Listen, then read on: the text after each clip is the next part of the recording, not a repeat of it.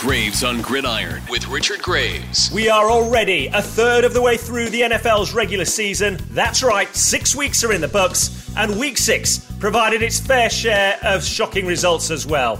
With the Packers, the Ravens, and the Buccaneers all sliding to surprise, upset defeats. As a result, we went one and two against the line on the show. That's disappointing. We're lucky to turn that around in the coming weekend of fixtures. Hello, welcome to the show. This is Graves on Gridiron. I am your host, Richard Graves, turning the page onto week seven in the NFL. Graves on Gridiron with Richard Graves. Yes, hello, welcome along to the show. A disappointing week for us against the line in week six, one and two against the line. Only the New York Jets came up trumps for us against the Green Bay Packers, holding the Packers to below 24 and a half points in that game. And but for a Brett Maher missed field goal later on against the Eagles, as poor as the Cowboys were, we would have covered that one as well. But it was not to be. As a result, we are playing catch up this season, 7 and 12 against the line.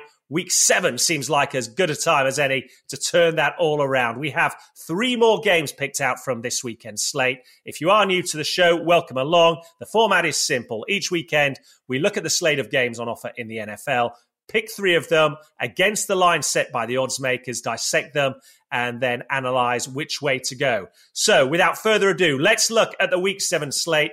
And we start with the early kickoff in the televised games in the UK.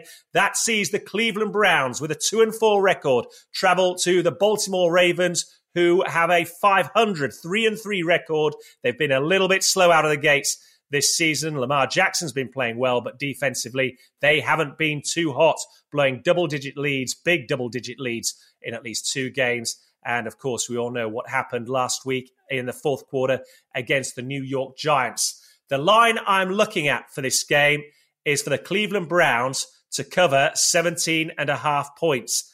That's 17 and a half points they must score to cover the line in this game.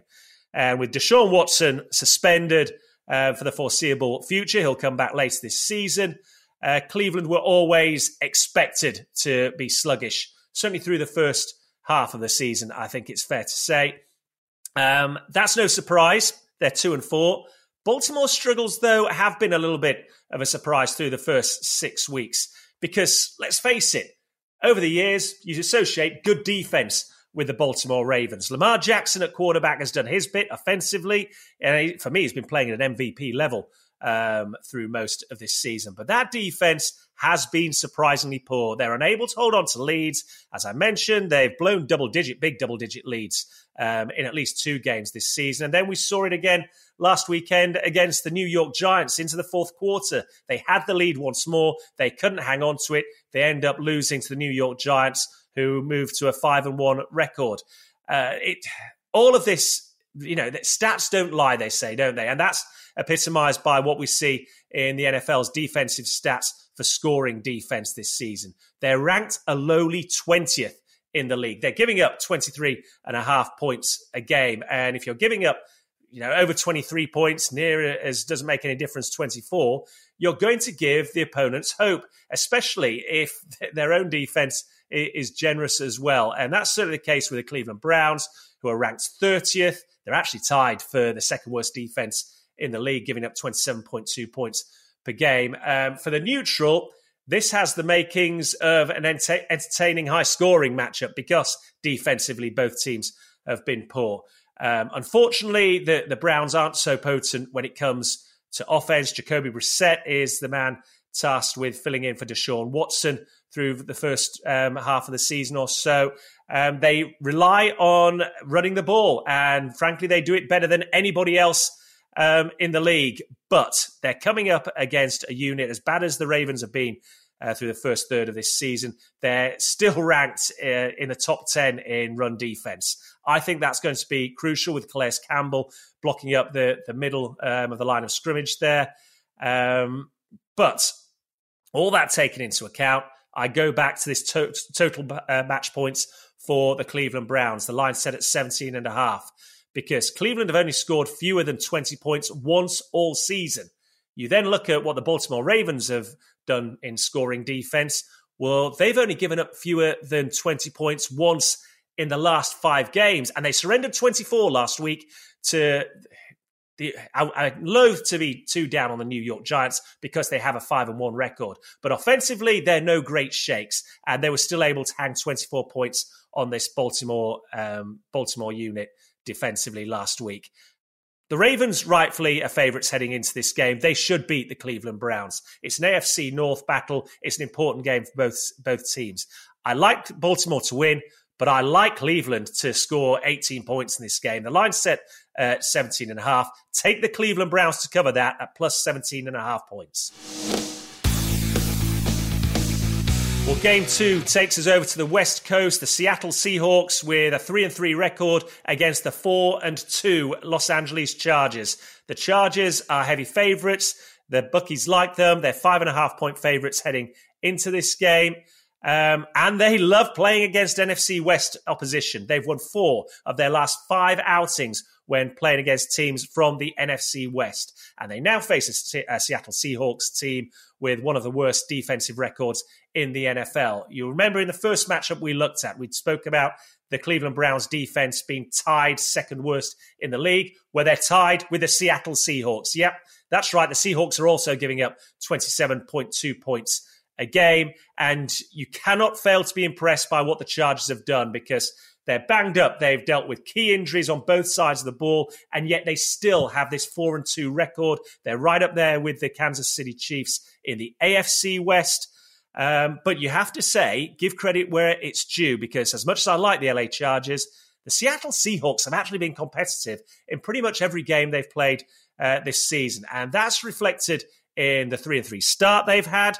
Quarterback Geno Smith has been impressive throughout. He's been at the helm for an offense now which is ranked in the top 10 in scoring. They score a tick over 24 points a game. Um, but their Achilles heel obviously has been um, defense. And who would have thought of said we would be saying that about the Seattle Seahawks, who are famed for the Legion of Boom um, and shutting down opponents? Well, those years uh, are long gone now, and teams find it quite easy to score um, against them, unless, of course, you're the Arizona Cardinals and Kyler Murray, who couldn't even score a touchdown against them uh, last weekend.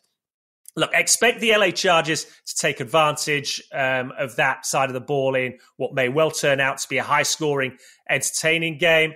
Um, because the Chargers, they invested quite heavily in free agency on the defensive side of the ball, but they have had um, injuries there as well. And it, as a result, as a defensive unit, they're not quite as coherent as they are cohesive rather as they, they would like to be, and they're still giving up um, around 21 points a game this season. Uh, that said, frankly, the Chargers are the better team in this matchup. Make no mistake about it. They're rightfully the favourites heading into the, this game. They've got Justin Herbert at quarterback with a strong arm. He's got weapons on the outside. Austin Ekeler at running backs in good form as well. A frequent visitor to the end zone through the first six weeks of the season. I like the Chargers and I like them to cover this spread. Take the LA Chargers at minus 5.5. Graves on Gridiron. And the final game of three in this week's edition of Graves on Gridiron takes us to Sunday Night Football, the home of the Miami Dolphins with their three and three record. They host the Pittsburgh Steelers at two and four, but fresh off the back of a morale boosting win over Tom Brady and the Tampa Bay Buccaneers. The total points line set for this game is bang on 45 points. The Steelers come into it, as we say, on the back of a huge lift, a narrow win built, built basically on a strong defensive performance against Tom Brady and the Bucks last weekend. The Dolphins are currently on a th- three-game losing streak, but all is not as it may first appear when you look at these records because the Miami Dolphins flew out of the blocks with Tua Tagovailoa at quarterback. They went 3 0 through the first three weeks. Then on Thursday Night Football, we saw that horrific looking head injury for uh, Tua Tagovailoa. He left the game with a concussion. He hasn't been seen in the last two games. They've lost all three of those matchups, and that is why they now find themselves at three and three. He comes back to, to the helm. They're a different looking team for, for my money, at least. They've got wide receiving threats in Jaylen Waddle and Tyreek Hill. We've seen when Tua has cause to use them, he, it can be to devastating effects. Just ask the Baltimore Ravens, who were I think 20 points, 21 points up on them in week two. Suddenly, Tua started airing it out to Waddle and Tyreek Hill. They blew apart the Ravens defense, ended up winning it 42 38. That said, don't overlook Pittsburgh's defense. It remains the strongest unit um, on this team. Um, and it's needed to be because the post Ben Roethlisberger era hasn't been fruitful for the Steelers. They're ranked 30th in scoring offense this season, 16.2 points a game. That isn't going to win you uh, many matchups in the NFL. Uh, and I think that's what we're seeing the, the problem being here for the Pittsburgh Steelers. They're heavily reliant on Najee Harris and the run game. Um, I look, I, I think this is going to be a low scoring affair because uh, with Tua at quarterback, the Miami Dolphins just win. Just look at the record from the second half of last season onwards. Tua wins games with the Miami Dolphins. They do not tend to be high scoring games, though. It's got to be said. That 42 point haul they hung on the Baltimore Ravens is the outlier. These tend to be low scoring affairs. The Pittsburgh defense would weigh into that equation and back it up. So I look at the line 45 points for this game, and I say take the under. Tua is back. He will manage the game well for the Miami Dolphins. He will be largely error free, in my opinion, um, although the Steelers might have something to say about that. But Pittsburgh can't score points, and they're not going to score many points against this Miami Dolphins defense either. 45 points is the line for the game. Take the under, under 45 total points between the Steelers and the Dolphins. So those are the three games we're looking at in week seven of this weekend's NFL action. Just to recap, take the Cleveland Browns to score over 17 and a half points when they face the Baltimore Ravens. Then between the Seahawks and the Chargers, take the Chargers to cover the spread minus five and a half points. Take them to cover that as five and a half point favourites. And then the final game of three takes us to South Florida for Sunday night football. The Steelers at the Dolphins. Don't expect fireworks on the scoreboard in this one. Take the under, under 45 total points for this game. Remember, folks, first and foremost, this is fun to have alongside the enjoyment of all your NFL action this weekend. Make sure you enjoy it. And as we say every weekend, let's win them all. Let's get that record back up towards 500 and turn this form book on its head. It's been fun as always. I look forward to joining you again next week when we look at week eight's action. But for now, enjoy week seven in the NFL. Subscribe to Graves on Gridiron wherever you listen to podcasts and keep up to date with the latest on Twitter. Search for Richard Graves 1. That's Richard Graves, the number one.